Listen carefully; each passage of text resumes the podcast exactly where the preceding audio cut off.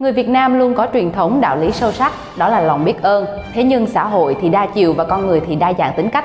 Bên cạnh lòng biết ơn còn có thứ đi ngược lại với đạo lý đó là vô ơn.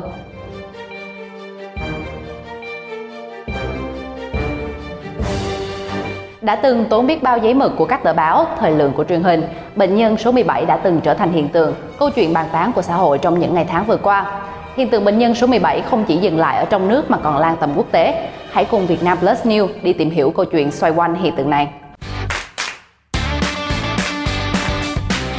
Vừa qua, một tờ báo của Mỹ đã có bài viết với tiêu đề Đại dịch gây hổ thẹn cho cộng đồng với nội dung xoay quanh quá trình điều trị của bệnh nhân số 17 mắc COVID-19 tại Việt Nam. Bài viết chỉ tập trung vào việc chỉ trích thông tin của bệnh nhân 17, bị lan tỏa rất nhanh chỉ sau vài giờ phát hiện dương tính với virus corona và quy chụp đó là sự cố tình làm dò dỉ thông tin cá nhân để cộng đồng mạng chế ảnh bôi nhọ. Trả lời phỏng vấn trên báo, người chị của bệnh nhân 17 cho rằng nguyên nhân của sự việc là do phân biệt giàu nghèo tại Việt Nam, nghĩa là cộng đồng mạng đang ghen tị với sự giàu có và gia thế của họ khi họ thường đi du lịch và ăn uống sang chảnh. Tuy nhiên, bài viết không đả động đến việc bệnh nhân 17 đã khai báo gian dối tránh toàn bộ các biện pháp kiểm tra y tế bắt buộc trước khi nhập cảnh. Có thể nói, thông tin bài viết đăng trên báo New Yorker đã khiến cộng đồng mạng phản ứng rất gay gắt. Nhiều người cho rằng từ khi bình phục, chưa ai thấy bất kỳ một lời cảm ơn công khai hay xin lỗi nào từ phía bệnh nhân 17. Cộng đồng mạng cho rằng cô gái này đã vô ơn, qua cầu rút ván, thậm chí còn có người nặng nề chỉ trích bệnh nhân 17 đã ăn cháo đá bát. Nhắc đến bệnh nhân số 17, nhiều người dân Việt Nam, đặc biệt là người dân Hà Nội, vẫn không thể nào quên thủ đô đã có một đêm mất ngủ khi xuất hiện thông tin về bệnh nhân thứ 17 nhiễm Covid-19. Khuya ngày 6 tháng 3, Thường trực Thành ủy, Ủy ban Nhân dân thành phố Hà Nội đã phải tổ chức họp khẩn. Thông tin về trường hợp bệnh nhân thứ 17 dương tính với Covid-19 ở phố Trúc Bạch, Ba Đình, Hà Nội. Đặc biệt sau cuộc họp này, Ủy ban Nhân dân thành phố Hà Nội đã quyết định cách ly hoàn toàn với những hộ dân từ số nhà 125 đến 139 Trúc Bạch, Hà Nội. Bệnh nhân N là bệnh nhân đầu tiên mắc COVID-19 tại Hà Nội và là bệnh nhân số 17 tại Việt Nam. Trong quá trình khai báo dịch tễ, bệnh nhân cho biết cô xuất cảnh ngày 15 tháng 2 bay sang London, Anh. Ngày 18 tháng 2 bay sang Milan, tỉnh Lombardy, Italy, du lịch. Tại thời điểm này, tỉnh Lombardy chưa ghi nhận COVID-19 bùng phát. Ngày 20 tháng 2, cô quay trở về Anh. Ngày 25 tháng 2, bệnh nhân sang Paris, Pháp du lịch. Một ngày, ngày 29 tháng 2, bệnh nhân bắt đầu có biểu hiện ho nhưng không đi khám. Đến ngày 1 tháng 3, bệnh nhân bị thêm đau mỏi người nhưng không rõ sốt. Sau đó bệnh nhân lên máy bay trở về Việt Nam trên chuyến bay mang số hiệu VN0054 của hãng hàng không quốc gia Việt Nam, Vietnam Airlines và hạ cánh xuống sân bay Nội Bài lúc 4 giờ 30 phút sáng ngày 2 tháng 3. Trước sự việc trên, dư luận dậy sóng thắc mắc về quy trình khai báo y tế của bệnh nhân này. Liệu có phải lực lượng làm nhiệm vụ tại sân bay đã không phát hiện tiểu sử dịch tễ của người bệnh đi qua vùng có dịch để cách ly kịp thời?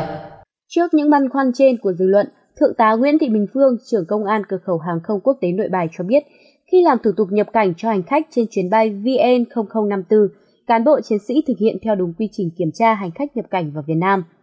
Chia sẻ về việc bệnh nhân N bị nhiễm COVID-19 đã đi tới nhiều quốc gia, trong đó có Italy, nhưng không bị phát hiện khi nhập cảnh, Thượng tá Nguyễn Thị Bình Phương cho biết, N có hai hộ chiếu là hộ chiếu Việt Nam và hộ chiếu Vương quốc Anh. Ngày 15 tháng 2, N sử dụng hai hộ chiếu trên làm thủ tục hàng không xuất cảnh trên chuyến bay VN0055 theo hành trình từ Nội Bài sang Anh. Ngày 2 tháng 3, trên chuyến bay VN0054 từ Anh về Nội Bài, hành khách N tiếp tục sử dụng hộ chiếu Việt Nam để làm thủ tục nhập cảnh. Sau khi đi qua khu vực kiểm tra y tế đến khu vực làm thủ tục nhập cảnh, cán bộ, chiến sĩ công an cửa khẩu Nội Bài đã kiểm tra kỹ các trang của hộ chiếu của N. Không phát hiện có dấu kiểm chứng nhập cảnh của Italy, vì thế cán bộ chiến sĩ công an cửa khẩu đã giải quyết nhập cảnh bình thường, không phát hiện được hành khách này đã đi qua vùng dịch. Một ngày sau khi N được xác định mắc COVID-19, Bộ Y tế tiếp tục thông báo thêm hai người nhiễm COVID-19 là bác và lái xe của bệnh nhân này. Trước khi phát hiện ca bệnh số 17, hoạt động phòng chống dịch của Việt Nam đang thực hiện rất tốt, đạt hiệu quả cao.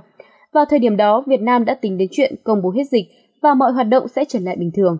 Tuy nhiên, sự xuất hiện của ca bệnh số 17 là khởi nguồn cho giai đoạn mới trong việc phòng chống dịch. Xét về bài báo trên tờ báo Mỹ càng gây phẫn nộ trong cộng đồng mạng khi Việt Nam là một trong những nước thành công trong cuộc chiến chống dịch Covid-19. Ngay từ khi dịch Covid-19 xuất hiện và bùng phát, Đảng và nhà nước đã sớm kích hoạt các biện pháp phòng chống dịch bệnh.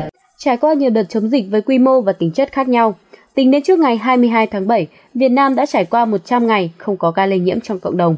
trước tình hình ghi nhận hàng chục nghìn đến hàng trăm nghìn trường hợp mắc mới. Trong khi đó, trường hợp tử vong không có dấu hiệu dừng lại mỗi ngày trên thế giới.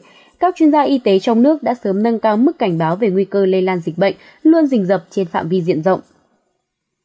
Trong gần 100 ngày đó, Việt Nam đã triển khai đồng bộ các biện pháp nhằm hạn chế tối đa sự lây nhiễm trong cộng đồng.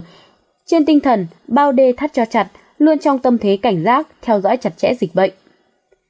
Việc xuất hiện hàng loạt các ca bệnh COVID-19 tại ổ dịch Đà Nẵng bắt đầu từ ngày 23 tháng 7, sau đó lan sang các địa phương khác trên cả nước đã khiến tình hình dịch bệnh COVID-19 tại Việt Nam bước sang giai đoạn mới, khó khăn hơn, phức tạp hơn cả về quy mô và tính chất. Tuy nhiên, với sự chủ động ứng phó với từng trường hợp cấp Tuy nhiên, với sự chủ động ứng phó với từng cấp độ dịch bệnh, đến nay Việt Nam cơ bản kiểm soát các ổ dịch lớn tại Đà Nẵng, Quảng Nam và Hải Dương.